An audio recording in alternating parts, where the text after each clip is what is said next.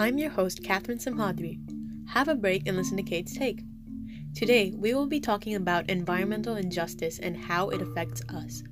The majority of you probably already know a little bit about environmental injustice after all the movement and its appearance on the news a couple of times.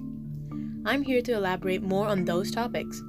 The subtopics that I'll be covering today will be environmental racism and climate justice. A short podcast will never be enough to stress the importance of these inequalities, but my main goal is to let you, the audience, know more about these inequalities. Hope you'll enjoy this discussion of environmental injustice. Stay tuned in to learn more.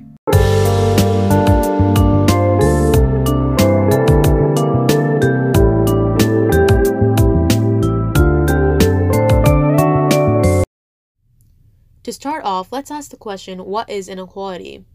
Well, recently we've paid more attention to the historic economic downturn due to COVID 19 leaving millions unemployed, and Black Lives Matter protests have reignited discussions about systemic racism, inequality, as well as police reform. In addition to these topics that dominate the headlines, long term issues such as food insecurities and climate justice are still ongoing. The list of social issues in the US and around the globe in 2021 can seem overwhelming. Inequality has existed for as long as we have. Some inequalities, such as environmental racism and climate justice, are an example of problems that haven't been discussed too much. To better understand these injustices, it is beneficial to look at some examples of environmental injustice and climate justice found across the country. There are many examples from the past decade that have become important parts of how the country views and responds to environmental injustices rather than one that is purely environmental or physical. This is done by relating the causes and effects of climate change to concepts of justice, particularly environmental justice and social justice. The effects of climate change can be seen all over the news from wildfires in Australia to record breaking temperatures in the Arctic. One recent paper found that polar bears could be nearly extinct by the end of this century. This might seem like a problem for scientists, not social workers, or even us, but climate change can put a strain on resources and impact the well being of entire communities. In reality, addressing climate justice can positively affect many of the other issues on this list. Another predicament that I'll be covering in environmental justice will be environmental racism. Now, environmental racism is a topic that you might not have heard of as it isn't as publicized as climate justice. So, environmental racism happens when people are disproportionately impacted by environmental factors because of discrimination. It can happen for a variety of reasons and involve multiple types of discrimination.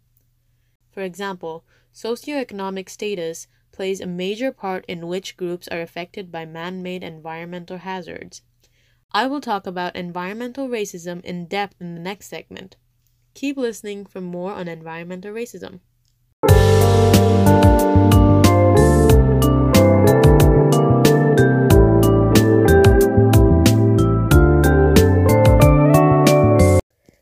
Past 40 years, research has proven that people of color, low income communities, and ethnic minorities suffer the effects of environmental contamination more than other communities.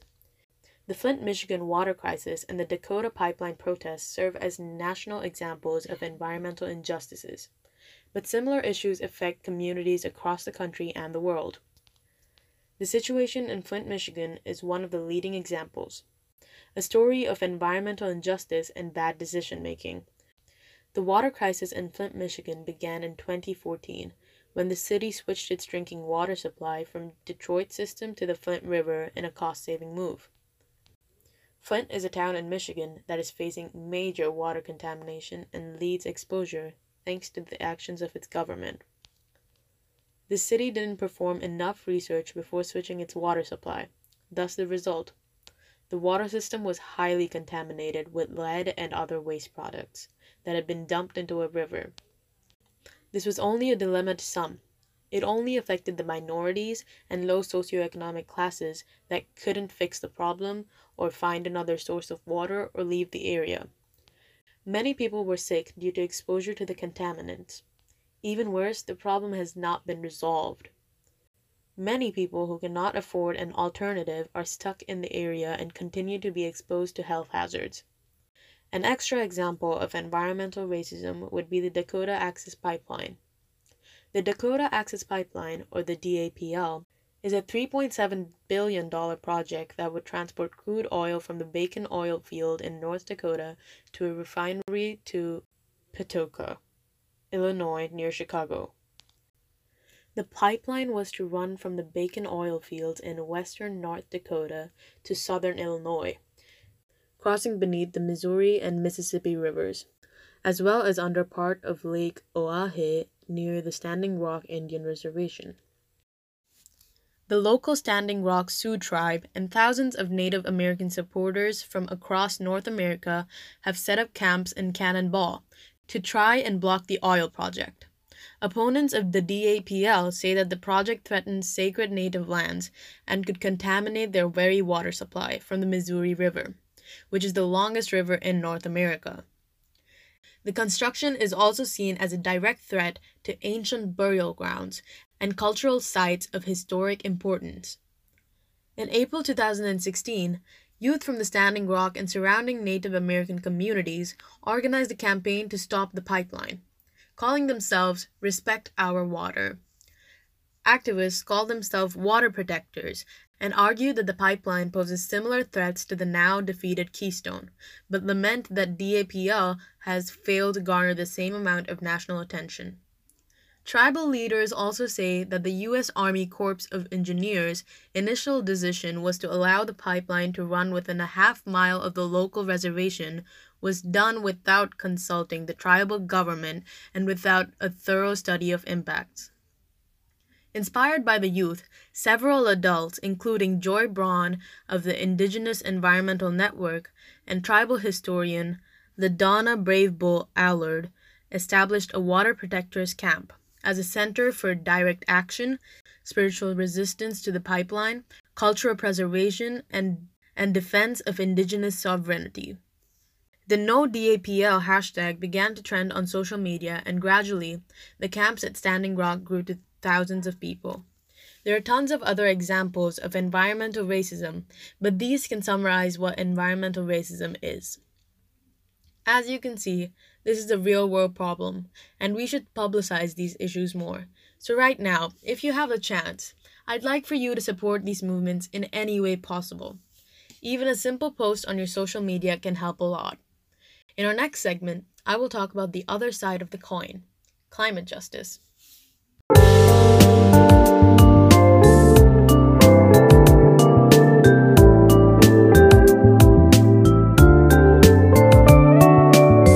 What is climate justice? To answer that, let's look at climate change. Climate change is an inherently social issue that can upset anyone's daily life in countless ways. But not all the climate impacts are created equal, or even distributed equally. From extreme weathers to rising sea levels, the effects of climate change often have disproportionate effects on historically marginalized or underserved communities. Climate justice is a term, and more than that, a movement that acknowledges climate change can have different social, economic, public health, and other adverse impacts on underprivileged populations. Advocates for climate justice are striving to have these inequalities addressed head on through long term mitigation and adaptation strategies. After Greta Thunberg's rallies, I hope you know that our world is crumbling. This problem has been discovered in the early 19th century when ice ages and other natural changes in paleoclimate were first suspected and the natural greenhouse effect was first identified. Climate change wasn't at its peak back then, and everyone thought this is completely normal. In the present, climate change plays scratch that. It will damage our future generations' lives a pretty big role in our lives. It may damage, the earth may become uninhabitable. It may all seem incredibly unworthy of your time. You may think it's all just a hoax, or you just don't care about what happens in the future, or you just don't care what will happen in the future. But let me lay it out for you. If your anxiety about global warming is dominated by fears of sea level rise, you are barely scratching the surface of what terrors are possible, even within the life of a teenager today. And yet, the swelling seas, the cities they will drown, have so dominated the picture of global warming and so overwhelmed our capacity for climate panic. that they have occluded our perception of other threats, many much closer at hand. Rising oceans are bad, in fact, very bad, but fleeing the coastline will not be enough. Indeed, absent a significant adjustment to how billions of humans conduct their lives, parts of the earth will likely become close to uninhabitable, and other parts horrifically inhospitable, as soon as the end of this century. Even when we train our eyes on climate change, we are unable to comprehend its scope. This past winter, a string of days 60 and 70 degrees warmer than normal baked the North Pole, melting the permafrost that encased Norway's Svalbard seed vault. Beep. Norway's Svalbard seed vault. A global food bank nicknamed Doomsday, designed to ensure that our agriculture survives any catastrophe, and which appeared to have been flooded by climate change less than 10 years after being built. The Doomsday Vault is fine for now.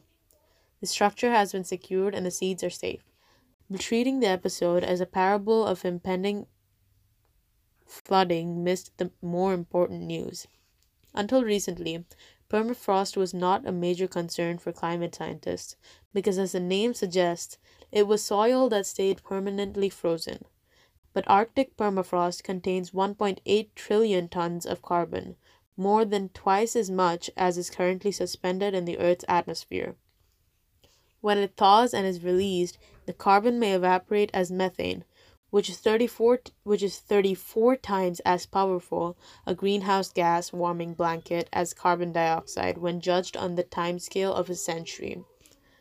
When judged on the timescale of 2 decades, it's 86 times as powerful. Maybe you know that already, there are alarming stories in the news every day, like those. Last month, that seemed to suggest satellite data showing the globe warming since 1998 more than twice as fast as scientists had thought. In fact, the underlying story was considerably less alarming than the headlines. Or the news from Antarctica this past May, when a crack in an ice shelf grew 11 miles in six days, then kept going the break now has just three miles to go. By the time you heard this, it may have already met the open water, where it will drop into the sea, one of the biggest icebergs ever, a process known poetically as calving. There have been so many news articles about this, rallies, headlines, podcasts dedicated to just this. But what are we doing? What can we do to ensure the lives of our future generations? We will talk about this in the next segment what we all can do to stop these injustices.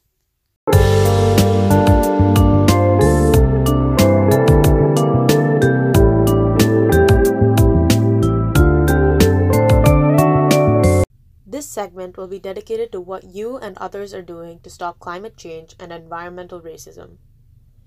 United under Swedish activist Greta Thunberg, young people rallied worldwide on Friday to demand urgent action to halt catastrophic climate change in their first global protest since the coronavirus began.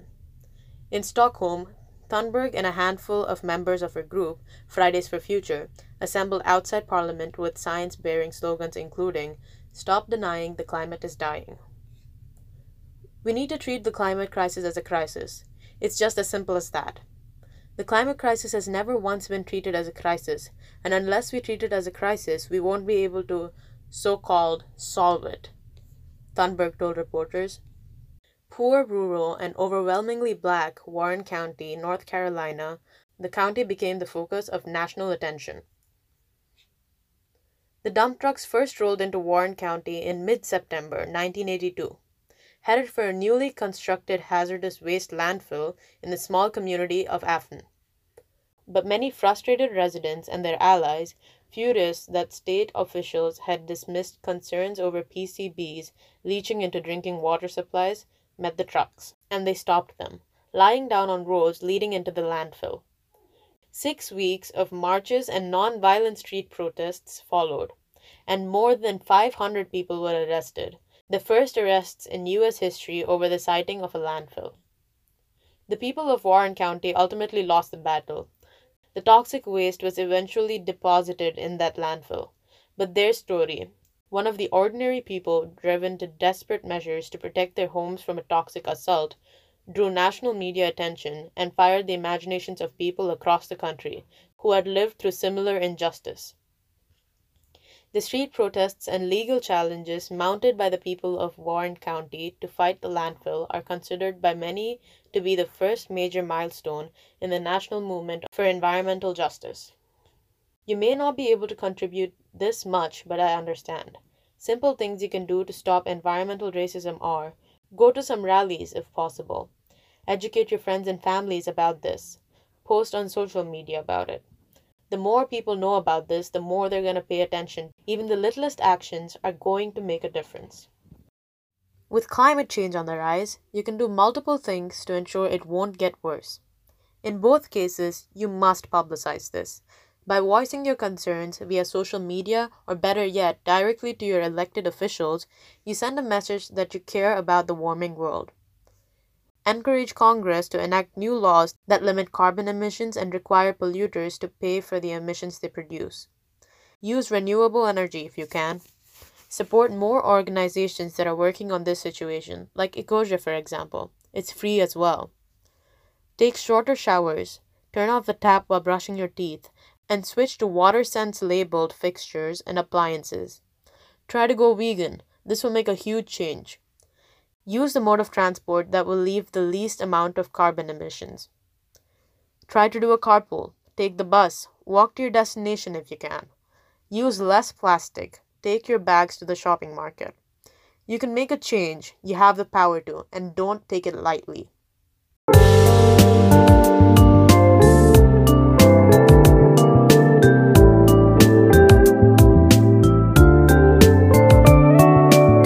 We've talked about different types of environmental injustices today and what you can do to help these causes.